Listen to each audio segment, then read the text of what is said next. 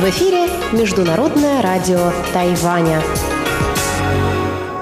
Здравствуйте! В эфире русская служба Международного радио Тайваня. У микрофона Мария Ли. Мы начинаем субботнюю программу передачи с Китайской Республики.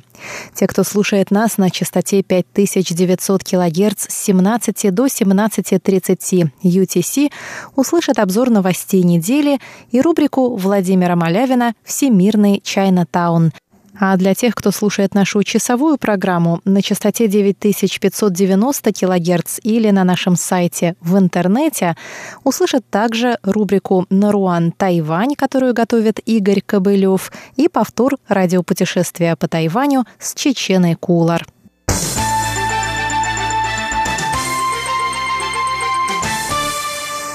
Мы начинаем обзор новостей недели. На этой неделе Тайвань отметил 72-ю годовщину инцидента 28 февраля. Президент Цай Янвэнь выступила на памятной церемонии, которая проходила в мемориальном парке мира и памяти 28 февраля в Тайбэе. В своей речи президент сказала, что осуществление правосудия переходного периода призвано обеспечить жизнь в обществе свободном от цензуры, в котором люди могут читать, что хотят, и выражать свои мнения без страха быть схваченными полицией посреди ночи, как это бывало в эпоху белого террора, последовавшего за инцидентом 28 февраля. 28 февраля 1947 года полиция арестовала торговку сигаретами без лицензии. За избитую полицейскими женщину вступились прохожие, один из которых был ранен. Это происшествие вызвало большое общественное возмущение, и остров охватили беспорядки. Власти сделали вид, что собираются вступить в переговоры с представителями населения, а тем временем тайно вызвали армейские подкрепления из материкового Китая. В первых числах марта власти объявили по радио, что участники беспорядков преследоваться не будут. Но уже 8 марта после прибытия войск началась жестокая расправа над мирными жителями. Упоминания об этой расправе оставались под запретом до самой отмены военного положения на острове в 1987 году. И лишь в 1996 президент Ли Дэн Хой принес публичные извинения за эти трагические события. Цай Янвэнь заявила в своем обращении, что правительство совершает ряд усилий по осуществлению правосудия переходного периода, включая признание неправоты, принесение извинений жертвам инцидента, инициацию расследований и выплату компенсаций. Президент отметила, что ее правительство работает над идентификацией ранее неизвестных жертв инцидента. И в конце этого года выйдет новый доклад с новыми именами. Церемонию памяти инцидента 28 февраля посетила делегация из Германии, возглавляемая председателем группы дружбы парламентов Германии и Тайваня Клаусом Петером Вильшем. Вильш отметил, что продвижение правосудия переходного периода всегда было важной миссией его страны, и Германия может сотрудничать с Тайванем в этом вопросе.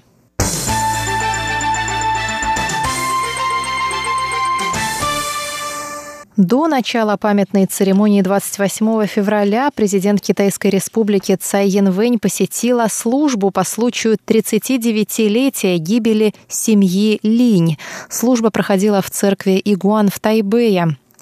28 февраля 1980 года 60-летняя мать и две семилетние дочери одного из лидеров демократического движения на Тайване Линь Исюна были зарезаны в собственной квартире, пока сам Линь был задержан по следам гаусюнского инцидента, ареста редакции журнала «Формоза» Мэйли Дао за пропаганду демократии. Несмотря на то, что квартира находилась под круглосуточным наблюдением полиции, виновных так и не нашли.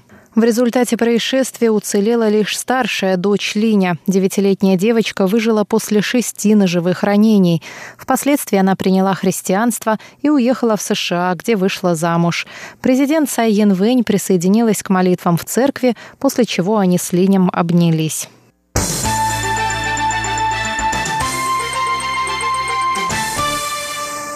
Глава исполнительного юаня, премьер Су Джинчан, заявил 26 февраля, что выступает против сноса мемориального комплекса Чан Кайши. По его мнению, комплекс необходимо реконструировать, избавить от символов авторитарного правления и таким образом отдать дань тем, кто строил это здание.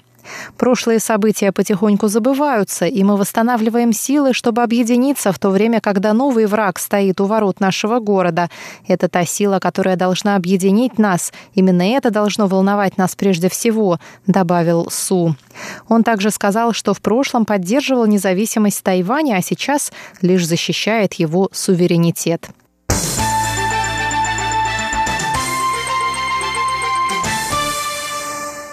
Тайваньская армия проведет учения по взлету и посадке военных самолетов на автострадах в рамках ежегодных учений Ханьгуан.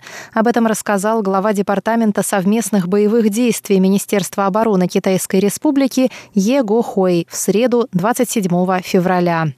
Учения пройдут на участке Хуаньтань национальной автострады Джанхуа с 6 часов 15 минут по 7 часов 35 минут утра 28 мая.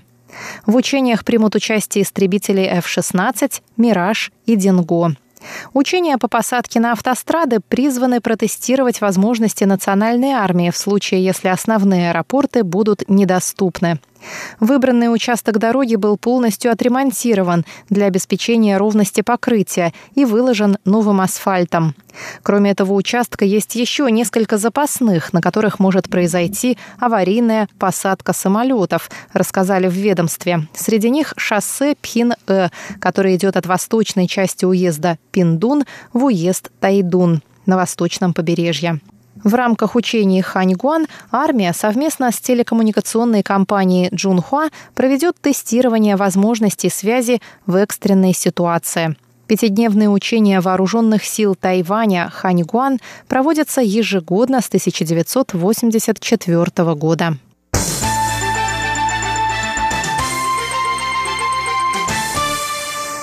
Президент Китайской республики Цай Янвэнь встретилась 26 февраля с делегацией, представлявшей Тайвань на международной выставке потребительской электроники Consumer Electronics Show в Лас-Вегасе. Цай сообщила, что тайваньские изобретения получили 8 призов в области научно-технических инноваций, что позволило Тайваню занять второе место, уступив лишь Франции. В этом году на выставке в тайваньском павильоне были представлены научно-технические разработки 44 команд из Тайваня. По результатам встреч с потенциальными покупателями и партнерами тайваньские компании и научно-исследовательские институты могут заключить контракты на общую сумму в 5,5 миллиарда новых тайваньских долларов. Это около 183 миллионов долларов США. Цай Янвэнь поблагодарила тайваньских разработчиков за то, что они достойно представили родину на международной выставке. Она отметила, что правительство должно поддерживать развитие науки и технологий.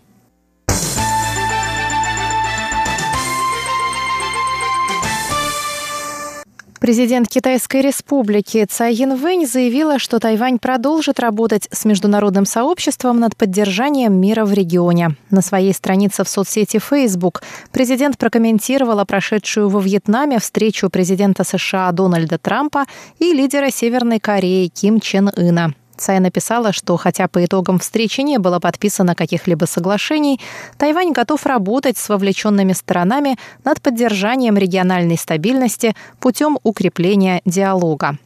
Цай также написала о своей встрече с кардиналом Фернандо Филони из Ватикана. Во время встречи она сказала, что разделяет позицию Папы Римского Франциска, выступающего за диалог, а не за насилие, и что Тайвань продолжит гуманитарное партнерство с Ватиканом.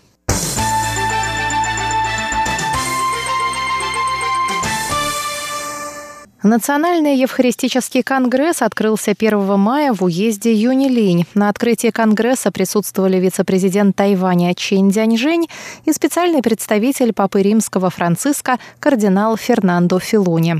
Кардинал Филони, занимающий свой пост в римской курии с мая 2011 года, является активным сторонником расширения деятельности Римско-католической церкви на Тайване и укрепления отношений между Тайванем и Святым Престолом. Национальный Евхаристический конгресс – одно из важнейших событий для приверженцев католической веры на Тайване. Три предыдущих конгресса состоялись в специальном муниципалитете Новый Тайбэй на севере Тайваня в 2011 году, в уезде о нынешнем специальном муниципалитете Тау-Юань также на севере в 2014 году и в уезде Джанхуа в центральной части Тайваня в 2016 году. В последнем из них в качестве специального представителя Папы Римского Франциска участвовал кардинал Джузеппе Версальди, префект Конгрегации католического образования Святого Престола. В мае прошлого года делегация из семи тайваньских римско-католических епископов совершила свой первый за последние 10 лет традиционный епископский визит ад Лемина к порогам апостольским в Ватикан. Епископы встретились с Папой Римским и пригласили его посетить Тайвань для участия в Евхаристическом конгрессе, организуемом Южно-Тайваньским диоцезом Дяи. Понтифик назначил своим представителем на конгрессе кардинала Филони.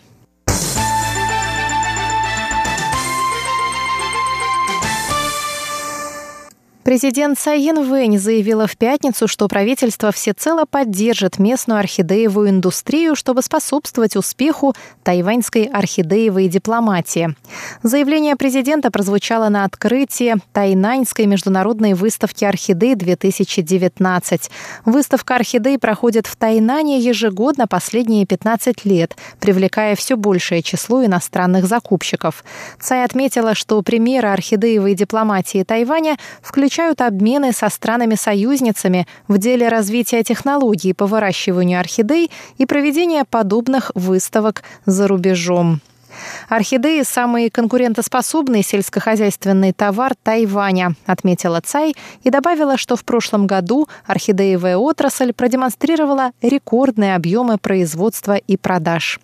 В этом году выставка носит название «Земля орхидей». Экспозиция выставки призвана показать 400-летнюю историю Тайваня с помощью композиций из цветов. Выставка откроется для посетителей в субботу и продлится до 11 марта.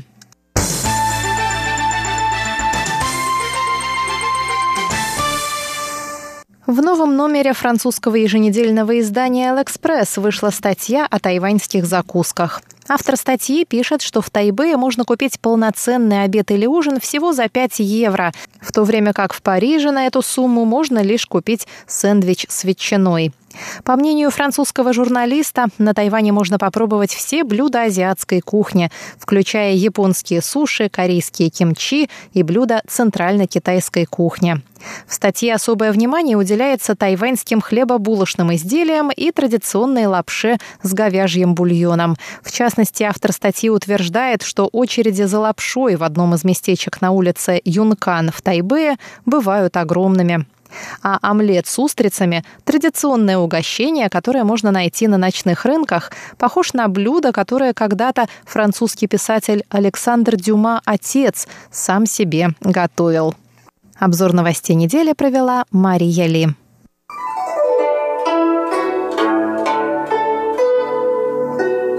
Дорогие друзья, 28 марта русской службе Международного радио Тайваня исполняется 25 лет. В преддверии этого славного юбилея мы объявляем конкурс на лучшее видео поздравления от наших слушателей. Чтобы принять участие в конкурсе, отправьте нам короткое, до 25 секунд, поздравительное видео, в котором мы сможем разглядеть цифру 25 или символику Международного радио Тайваня на фоне ваших родных мест. Лучшие поздравления мы покажем в наших соцсетях и на торжественном праздновании нашего юбилея. Первым 25 участникам конкурса мы отправим памятный вымпел МРТ. Пять авторов самых интересных и креативных видеопоздравлений получат эко-сумки с символикой МРТ и Тайваня. Отдельный конкурс мы проводим среди поздравительных писем – Авторам пяти лучших писем мы отправим спортивное полотенце с символикой МРТ. Присылайте ваши видео и письма на наш электронный адрес russ@rti.org.tw до 20 марта. В теме письма указывайте 25. Желаем удачи!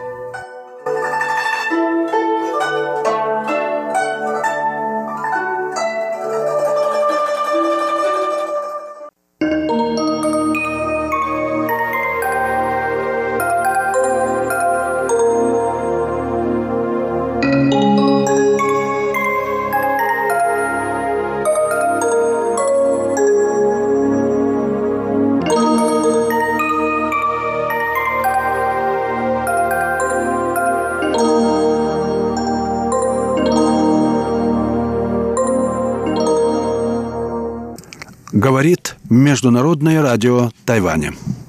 Здравствуйте, дорогие радиослушатели. В эфире передача «Всемирный Чайнатаун». У микрофона Владимир Малявин. Сегодня я намерен закончить цикл передач, посвященных брошюре князя Эспера Ухтомского к событиям в Китае, изданной в 1900 году. Эта брошюра крайне интересна для меня. Я считаю ее одной из самых ценных свидетельств русских о Китае и интереснейшим предложением о совместном будущем России и Китая. Князь Ухтомский слыл в свое время восточником, так называли э, тех публицистов и мыслителей, которые связывали судьбу России с Востоком, в отличие от западников, ориентировавшихся на Запад.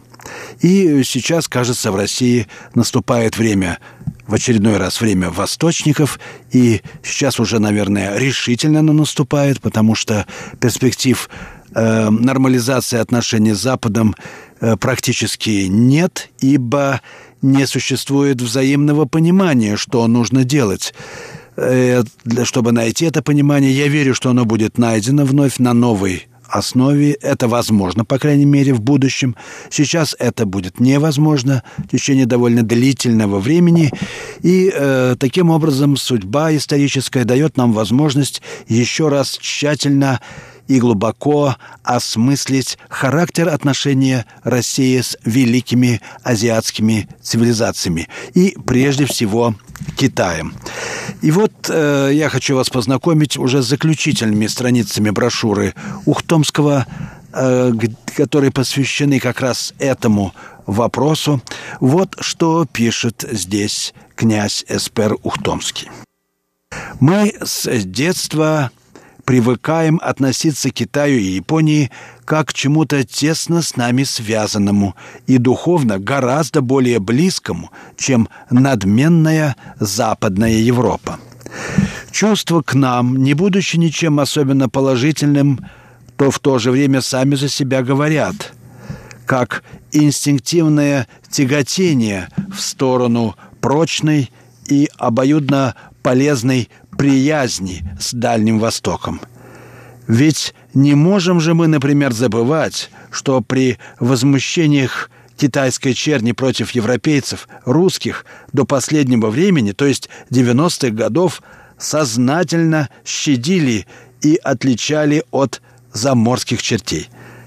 Памятно надо надеяться и японцам, чей императорский флот никогда не открывал огня против их побережья и находя недостойным мстить за таинственные мнемополитические убийства и покушения из-за угла, свято хранил и хранит обычай дружить со страной восходящего солнца, где у нас насчитывается столько продолжительных якорных стоянок для кораблей.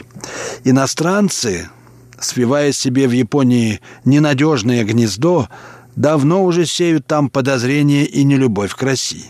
Воспитанные на заграничный лад и на чуждых по культуре университетах, туземные радикалы проникаются предубеждениями западного человека против северного колосса и склонны поверхностно судить о нас в печати и литературе. Разумнейшие японцы осознают, однако, по-видимому, опасность слишком безусловного подчинения иноземщине с отрицанием вековых заветов родной власти и религии. Поворот в национально благом направлении, вероятно, вопрос недалекого будущего. Самобытность Азии ее мыслящего даровитого населения должна во имя справедливости и правильно определяемого прогресса сказаться с удвоенной силой.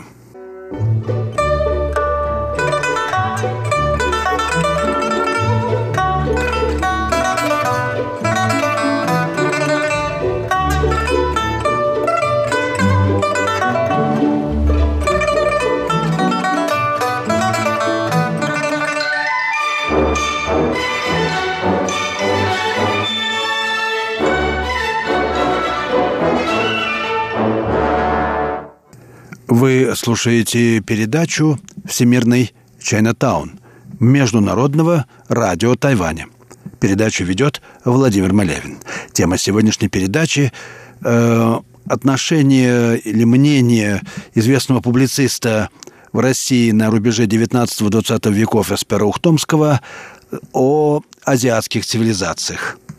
Он пишет, я цитирую, «Высокая степень художественно-материальной, а в иных отношениях и социальной культуры, достигнутая азиатскими народами, служит одним из главных гарантий того, что в будущем им суждено играть важную роль в мировой политике. Запад велик в известном районе деятельности, пока не направляет избыток энергии на саморазрушение. Перевоспитать Восток до полного воплощения в себе христианских принципов он не властен. Сломить же его упорную затаенную мощь из-за моря физически невозможно. Остается, следовательно, применить к огромнейшему материку новую гуманную точку зрения. Искусственная прививка беспочвенного просвещения Азии не нужна. Толчок же для свободного развития опекаемых побережий давно дан и не требует повторения. Почему то, чем жил и мыслил в старь посольский приказ, не есть исторически духовное достояние нашей молодежи, посвящающей себя дипломатической карьере. Русские деятели позднейшего московского периода, особенно послы к восточным дворам, относились к Азии без предрассудков и, созидая основы влияния на инородцев, не допускали мысли о чем-нибудь явном противодействии идеалам нашего государственного величия. Любого длиннобородого князя Тяофякина – педантично соблюдавшего дома этикет и писавшего верховному хозяину родной земли «Холоп твой, Васька, низко челом тебе бьет», любого такого служилого человека чуть ли прямо от Сахи из пределов его дедовской вотчины стоило послать на Хвалынское море – Шахову Величеству, царский поклон справить, и снаряжаемый в далекую опасную дорогу преображался. Он, наперекор стихиям и разбойникам-туркменцам, долго носился на струге с горстью стрельцов, пока полумертвый достигал желанного чужого берега, но, вступив раз на него, имя царя своего подымал честно и грозно, приученный к раболепству в Белокаменной. Здесь дорожил малейшими деталями почести и приема. Независимо и горделиво обращался с окружающими азиатами. Представ перед суровые очи могущественного повелителя Ирана, требовал, чтобы шах не иначе, как стоя о государевом здоровье спрашивал и вообще никогда не терял самообладания и твердости у подножия престола, откуда дерзкого могли без колебания отправить на казнь. В ту пору русская держава еще не обладала необъятным престижем и реальными силами э, сокрушить врагов. В ту пору Персия была чем-то довольно большим по сравнению с нами, да и лежала за три девять земель, отборовшейся западом Москвы. Между тем тогдашние тюфякины в их э, горлатных шапках и кафтанах олицетворяли собой настоящую, уверенную в славном будущем Россию, и с их мироощущением мирился Восток. А в наши дни, когда Россия стала чем-то положительно неизмеримым и необходимым в сфере Азии, ни у кого другого, как только у нас самих, не роится раздумье, где и в чем историческое призвание русского народа.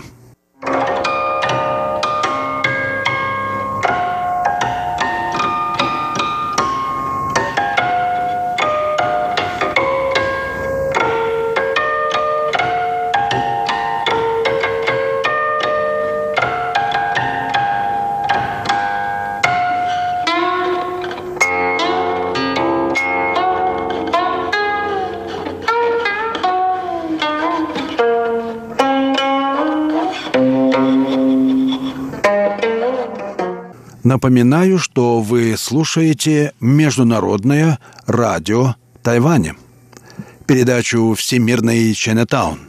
Передачу ведет Владимир Малявин. И я продолжаю знакомить вас с взглядами известного русского публициста и мыслителя Спироухтомского на отношения России и Китая в настоящем для него, то есть это на рубеже 19-20 веков, и, главное, в будущем – вот что пишет об этом Ухтомский уже на последних страницах своей брошюры к событиям в Китае, которая была издана в 1900 году как отклик на восстание в Китае и Хэтуани. Философски художественная история нашего движения в Азию до сих пор не написана. Русский народ – столь медленно приходит к самосознанию, что почти никому еще не ясна картина нашего коренного единства и последовательного слияния с Востоком. Земли за Уралом пытались даже именовать колонией. Связи ее с так называемой метрополией иными признавались и чуть ли не признаются одинаково искусственными, как быстро порвавшиеся политические узы между Испанией и Америкой, между Англией и молодыми заатлантическими штатами. Не пора ли отдать себе отчет, почему это случилось и от чего наше поступательное движение в Азии далеко нельзя считать завершенным. Ключ к подобному истолкованию лежит в характере завоевания и заселения великорусским племенем сродного ему Заволжья и Зауралья. Когда европейцы устремлялись искать приключений и наживы за океан – пришельцев встречали там диковинные для них и, наверное, иноязычные расы с диаметрально противоположной цивилизацией.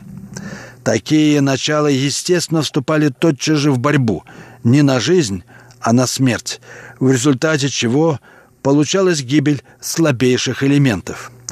Между тем наши восточно-русские пионеры, невольно расширяя черту окраин, на каждом шагу открывали не новый и по временам, безусловно, враждебный мир, но зачастую с детства знакомый по облику и речи, по обычаям и повадке, добродушный и народческий люд, с которым вовсе не трудно было, смотря по обстоятельствам, сражаться или ладить по мере похода вглубь азиатского материка. Для конкиствадоров Кортеца и Писаро всякий мексиканец и перуанец с его неведомым прошедшим и чудовищными жертвоприношениями казался исчадием ада, обреченным исчезнуть с лица земли. Любому волокжанину или вятищу, шедшему в числе вольницы на восток, встречное финско-тюркское нечистое отродье представлялось младшей братьей, напрасно изобидеть которую и по совести не следовало, и ради собственной выгоды являлось опасным. Через разных зырян, чувашей, черемисов, башкир, мордву и татарву в качестве опытных, хожалых проводников постепенно прокладывался нашим крестьянством и казачеством торный путь в необъятное сибирское приволье. К их дорожному и сторожевому костру по ночам без робости и отчуждения приближалась и в тайге, и в степи одинаково с этими ватажниками одетая, мало чем от них отличная фигура инородца. У общего котла и ему очищалось место. При дружной незатейливой беседе и его голос получал иногда решающее значение. У случайной коновязи мог отдохнуть до рассвета и его шибко запаренный конь. Вот этот пассаж последний мне кажется особенно удачным и точным, очень хорошо объясняющим природу русской экспансии – Э, в Сибири и на Дальнем Востоке. Еще раз. И, конечно, нельзя не вспомнить начало прекрасного фильма Акира Курасава «Дерсу Зала», который в этом первый эпизод фильма прямо точно соответствует тому, о чем пишет здесь князь Ухтомский. А именно, из леса выходит фигура Дерсу Зала, он садится к костру, принимает участие в общей беседе, и его мнение оказывается решающим по многим вопросам, ведь он – прекрасный знаток тайги.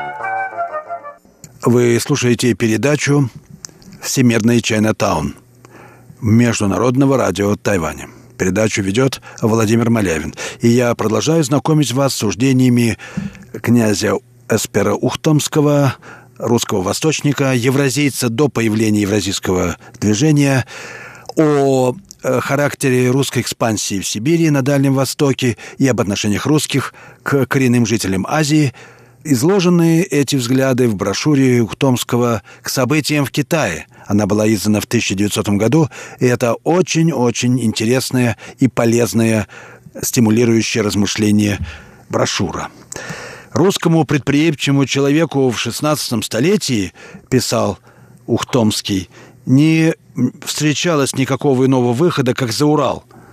Басурманский Туран теснил мужика-порубежника с юга – Лютые нравы дома нередко делали жизнь нетерпимой.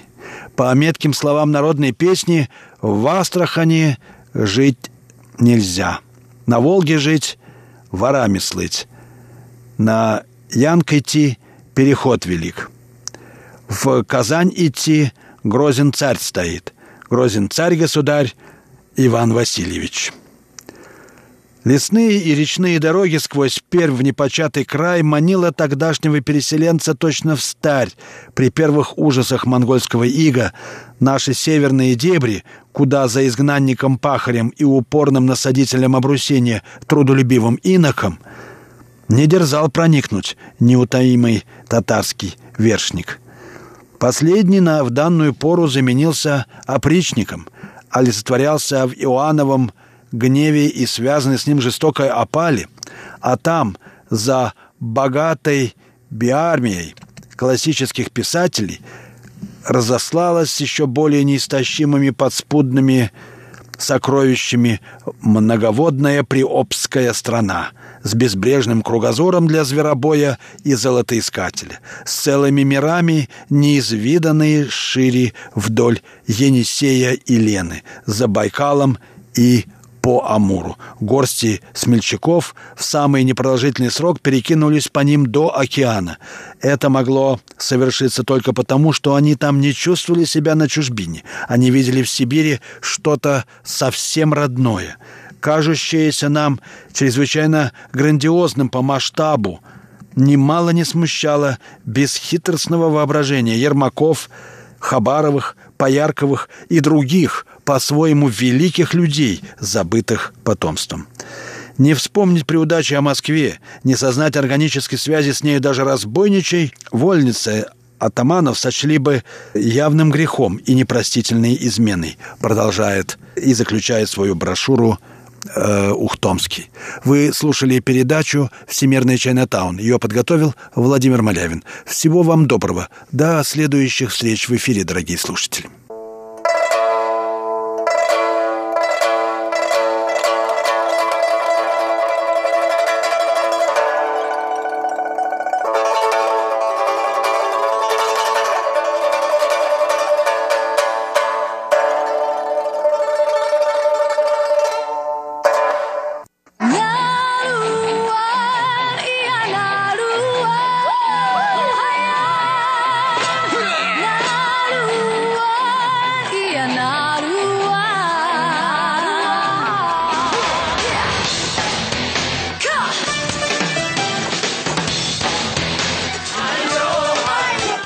Добрый вечер, дорогие радиослушатели. В эфире передача «Нуруань Тайвань» и с вами ее ведущий Игорь Кобылев. В сегодняшнем выпуске я хочу предложить вашему вниманию еще несколько песен на тайском языке, записанных обычными атаяльцами при поддержке Тайваньским министерством коренного населения.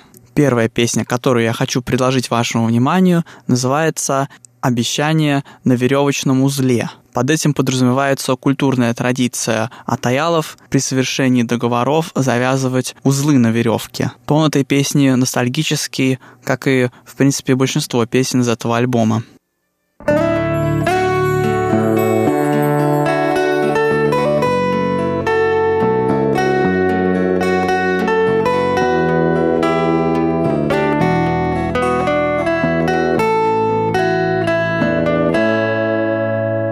Maswayan galana itatayan Wahiyan leman sempukingan Bingkesan dasraran Nanuya sapi Waran mateswe Pongaida menemani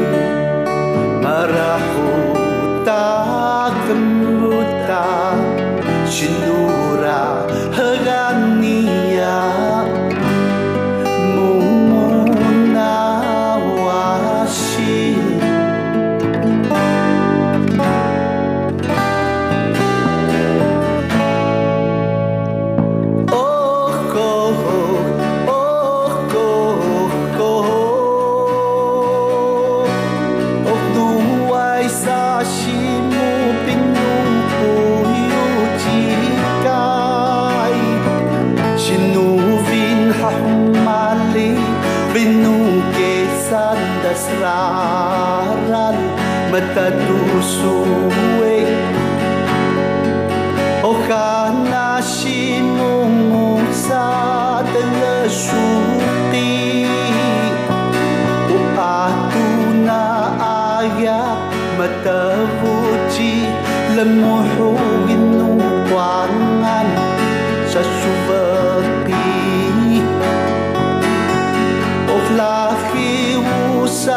ng paakyat na taturo Magkakinakatulad ching Makahiway na pakaw maaruwa Matatusuwi O kahakimu sa minuvalak Nita siya nagwagi 망할 것이야 마타싸우 라피다 김 누바한 마루와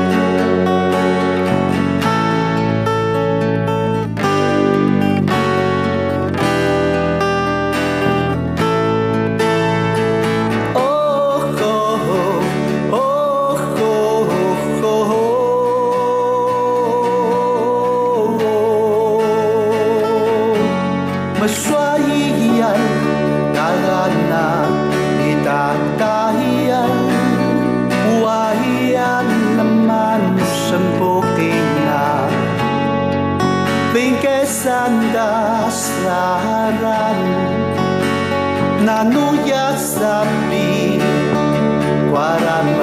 shwe Bongaida Shinbilan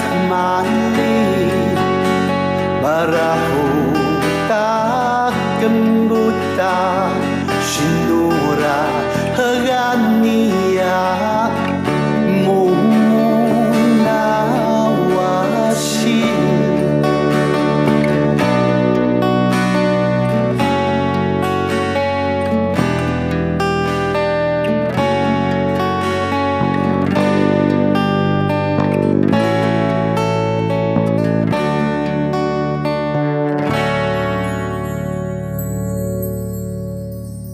Следующее исполнение называется «Любовь к небу и земле» и воспевает родные ландшафты краев, где живут атаялы.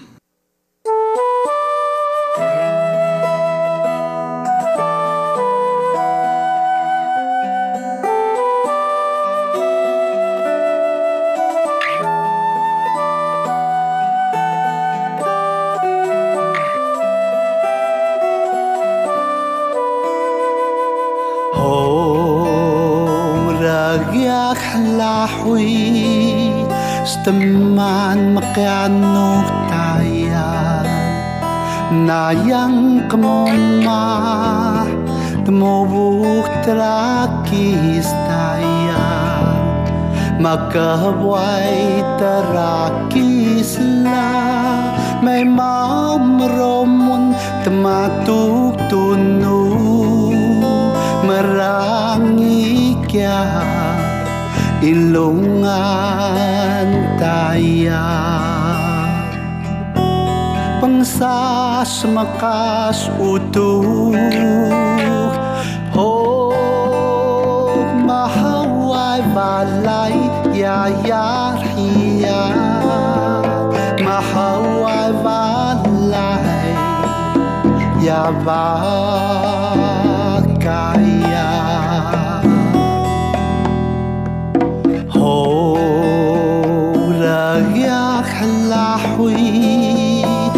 Jeman makyano tayan Nayang kamuma Tumubuk terakis tayan.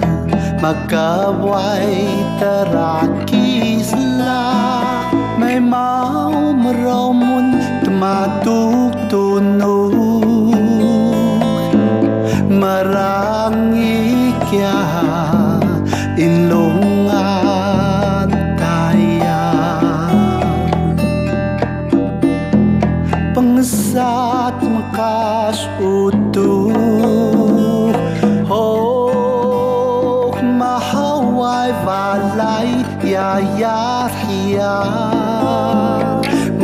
hoài vãn lại ya va kaya ho ho shita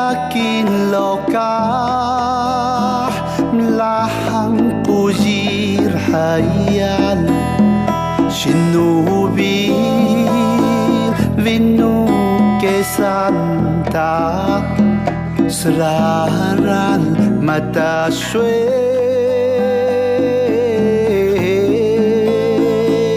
hok mahawai valai ya ya ya mahawai valai ya valai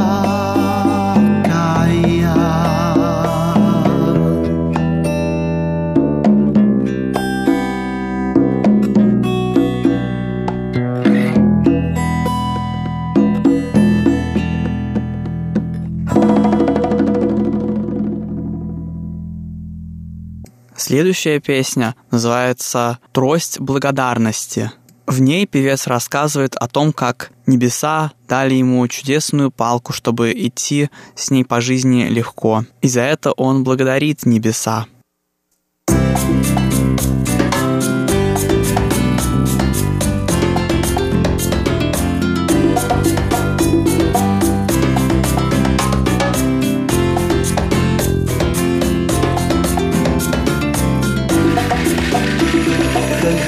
Tasya, kasyam tasaw, yan sa kuwagi. Sa sanagit para kya Mahaway utuh krahu Nekji kasing sunah ريح العسل حاجة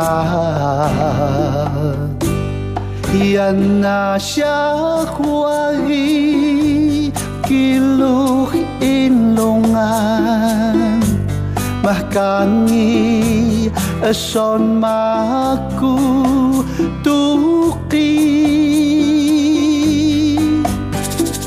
Mahau ja vakrahu Pengen saku hoku. Pagalen mayat Mitsenyannya ilungan. Anasaku, wikin hatui. Payayo raraga kakak sapo Iava ya utu krahu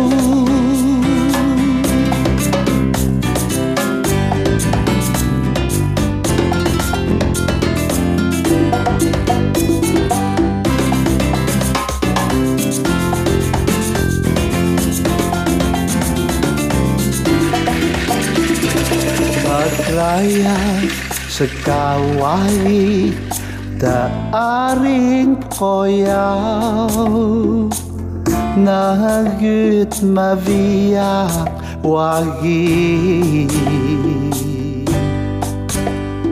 Musamaku sa alak vaneng Hoku kani uji.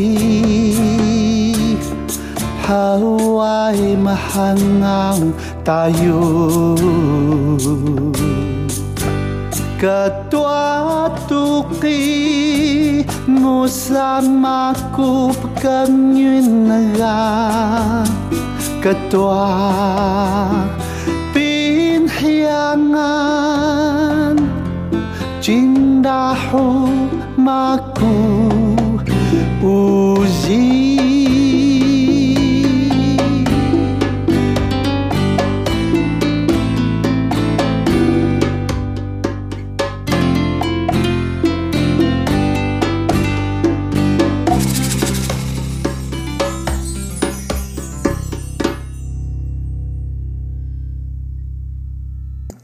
конец нашей передачи я хочу предложить вашему вниманию песню под названием «Мой ребенок».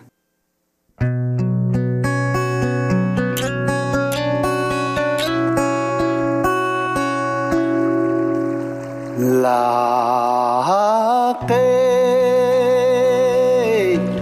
Laki kakuhanmu Mangalong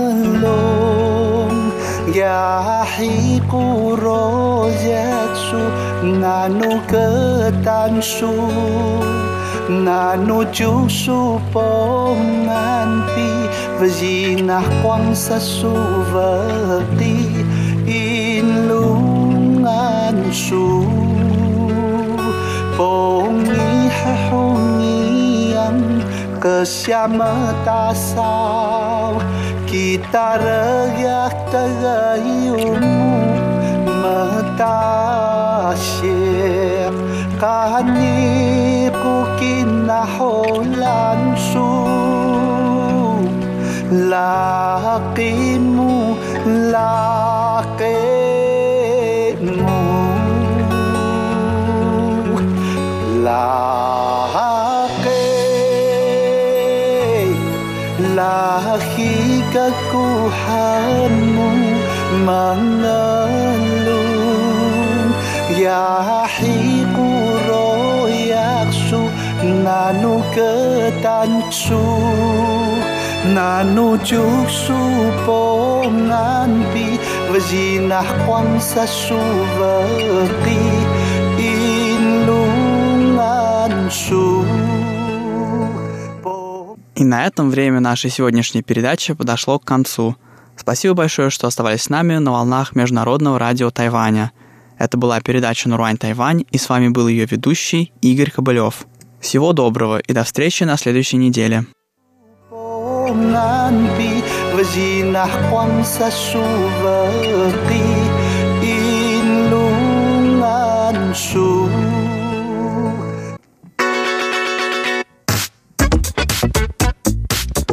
Радио путешествие по Тайваню.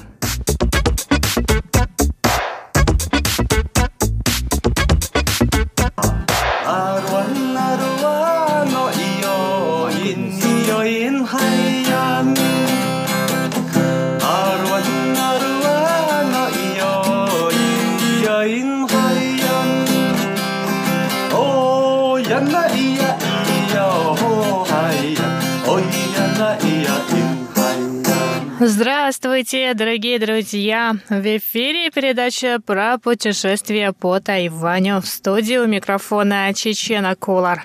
В своей еженедельной передаче я или мои гости рассказывают вам о путешествиях по этому прекрасному острову. И сегодня я хочу поделиться с вами своим опытом похода на восточную вершину горы Хэхуань, которая находится в центральной части острова. Я со своими друзьями побывала там еще в середине декабря прошлого года. Но мне кажется, что если кто-то из вас находится сейчас на Тайване или планирует поездку сюда, сейчас, когда стало теплее, самое время отправиться в горы. А пока немного информации о самой горе Хэхуань.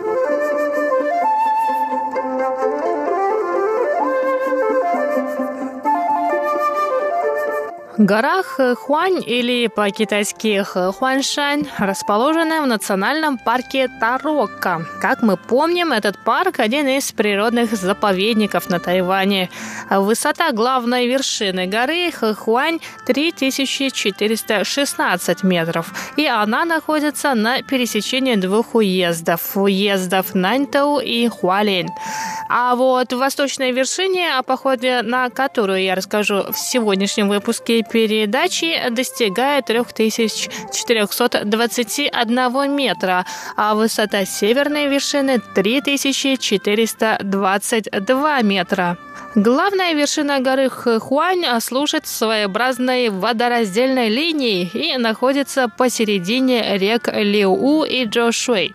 Река Лиу, прекрасным видом которой можно наслаждаться. С вершины горы Хэхуаня, течет к востоку и впадает в Тихий океан, а река Джошуэй течет по поверхности группы впадин Пули, по равнине Джанхуа, а затем впадает в Тайваньский пролив на севере. Еще в XIX веке японские колонизаторы организовали пять экспедиций с целью изучить эту местность и для борьбы с местным населением населением, коренным народом Тайваня Тарокко. Японский генерал-губернатор Тайваня Сакума Самата сам принимал участие в одной из экспедиций, которая началась 29 сентября 1912 года. Самата хотел своими глазами увидеть эту территорию и изучить обстановку на месте. И даже сейчас в этих горах можно обнаружить ту узенькую тропинку, по которой когда-то ходили японские солдаты во время войны с племенем Тарокко. Вплоть до 2000 года здесь располагалось армейское подразделение, так как с вершины горы Хэхуань можно увидеть близ лежащие территории и вершины других гор в центральной части острова. Гора Хэхуань покрыта обильной растительностью. В летнее время здесь цветут цветы, и здесь довольно-таки прохладно. Поэтому многие жители тайваньских душных городов приезжают в эту горную местность. Какие же цветы можно увидеть на горе Хэхуань? Как нам сообщает справочник растений, на горе Хэхуань растут юшаньский рододендрон, латинское название которого звучит, как мне кажется, рододендрон псевдокризантум хаята. Может быть, наши слушатели, знатоки латыни и растений подскажут, как правильнее произносить и перевести. Но, как следует из английского названия этих цветов, это цветы рододендрон подвида ложных хризантем. Растения с белыми цветами, переходящими в нежно-розовый цвет. Также на горе Хэхуань можно увидеть и розу юйшаньскую. В июне и июле сюда, в эту горную местность, также прилетают белохухлые кустарницы, вид воробьиных птиц из семейства комичных тимелей и крапивники, также мелкие птички.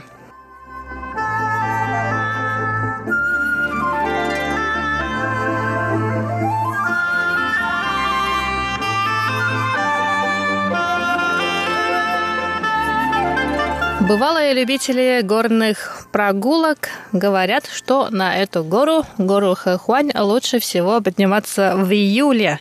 В это время вид с вершин горы особенно прекрасен, а погода благоприятна. Но я, как человек, готовый к трудностям, решила подняться на восточную вершину этой горы в середине декабря. В этом году на Тайване выдалась аномально теплая зима, почти без осадков, поэтому в Тайбэе погода была комфортная. Но как только мы забрались повыше, в горную местность, в уезде Нантоу, нас ждал сюрприз. В горах было прохладно. Но давайте я сначала расскажу вам, как можно добраться до самой этой горы. Мы с друзьями в тот раз взяли в аренду машину, так как нас было пять человек, и посчитав, мы решили, что арендованная машина обойдется дешевле. Ну, а если у вас всего лишь двое-трое человек, или вы одни, то из Тайбэя сначала нужно добраться до Тайджуна. Это можно сделать как на автобусе, так и на высокоскоростном и обычном поездах. Оттуда на автобусе можно добраться до фермы Чиндзинь. Поход на горах Ихуань не однодневная поездка, поэтому лучше всего всего отправляться туда на пару дней и заночевать на территории фермы Чиндинь. Благо там очень много хостелов и гостиниц. Сама ферма тоже одно из излюбленных тайваньцами мест для отдыха. Здесь можно прогуляться по ферме, покормить коров и попробовать шашлыки из местной баранины. Мы с друзьями остановились в маленькой комфортной гостинице Шанзюй, что буквально переводится как «горная хижина». Владельцы гостиницы – семья, в которой глава – представитель коренного народа Тайваня Сейдык, а мама из народа Атаял. Их дочь Явай помогает родителям с гостиницей. Явай, помимо всего этого, сама также рисует. Она показала мне свою мастерскую, и, на мой взгляд, на ее творчество повлияла влияли как традиционная культура коренных народов Тайваня, так и импрессионисты, в частности, работы французского художника Поля Гогена, который жил на Таити. Владелец гостиницы, глава семьи, еще и художник и очень душевный собеседник. Он спел песню аборигенов Наруан Тайвань. С нее и начался этот выпуск передачи «Радиопутешествие по Тайваню». Итак, побеседовав с владельцами гостиницы, мы с друзьями встали рано утром в 4 часа, чтобы увидеть прекрасный восход солнца с восточной вершины горы Хэхуань. На машине до начала тропы, ведущей вверх, добираться около часа. В 5.30 утра мы уже были у подножия восточной вершины. На самый верх ведут деревянные ступеньки. Когда я посмотрела на предстоящий мне путь, я подумала, что дело легкое. Подниматься совсем ничего, всего-то 400 метров. Но я не учла одно. Подъем довольно-таки крутой поэтому путь к вершине казался вечностью. Но людей, к моему удивлению, было немало, даже несмотря на то, что тогда рано утром была минусовая температура, и деревянные ступеньки промерзли. Но этот прекрасный вид и восход солнца, который я застала как раз на середине пути, был просто великолепен и незабываем. Как только встает солнце, зимний холодный воздух прогревается, желтовато-оранжевый свет освещает гору, и все кажется намного ярче. Зимняя трава и деревья, которые на Тайване редко когда желтеют, под светом восходящего солнца обретают золотистый оттенок. В общем, красота неимоверная. Поэтому, дорогие друзья, я настоятельно рекомендую всем, кто находится на Тайване или планирует поездку, обязательно взобраться на гору Хэхуань. Восточная вершина, говорят, полегче, именно поэтому я с нее-то и начала. Но думаю, я в ближайшее время покорю и главную, и северную вершины. На этом сегодняшний выпуск передачи «Радиопутешествие по Тайваню» подходит к концу. Ну а я предлагаю вам дослушать песню, которую нам спел владелец гостиницы, в которой мы остановились. До скорых встреч на волнах МРТ.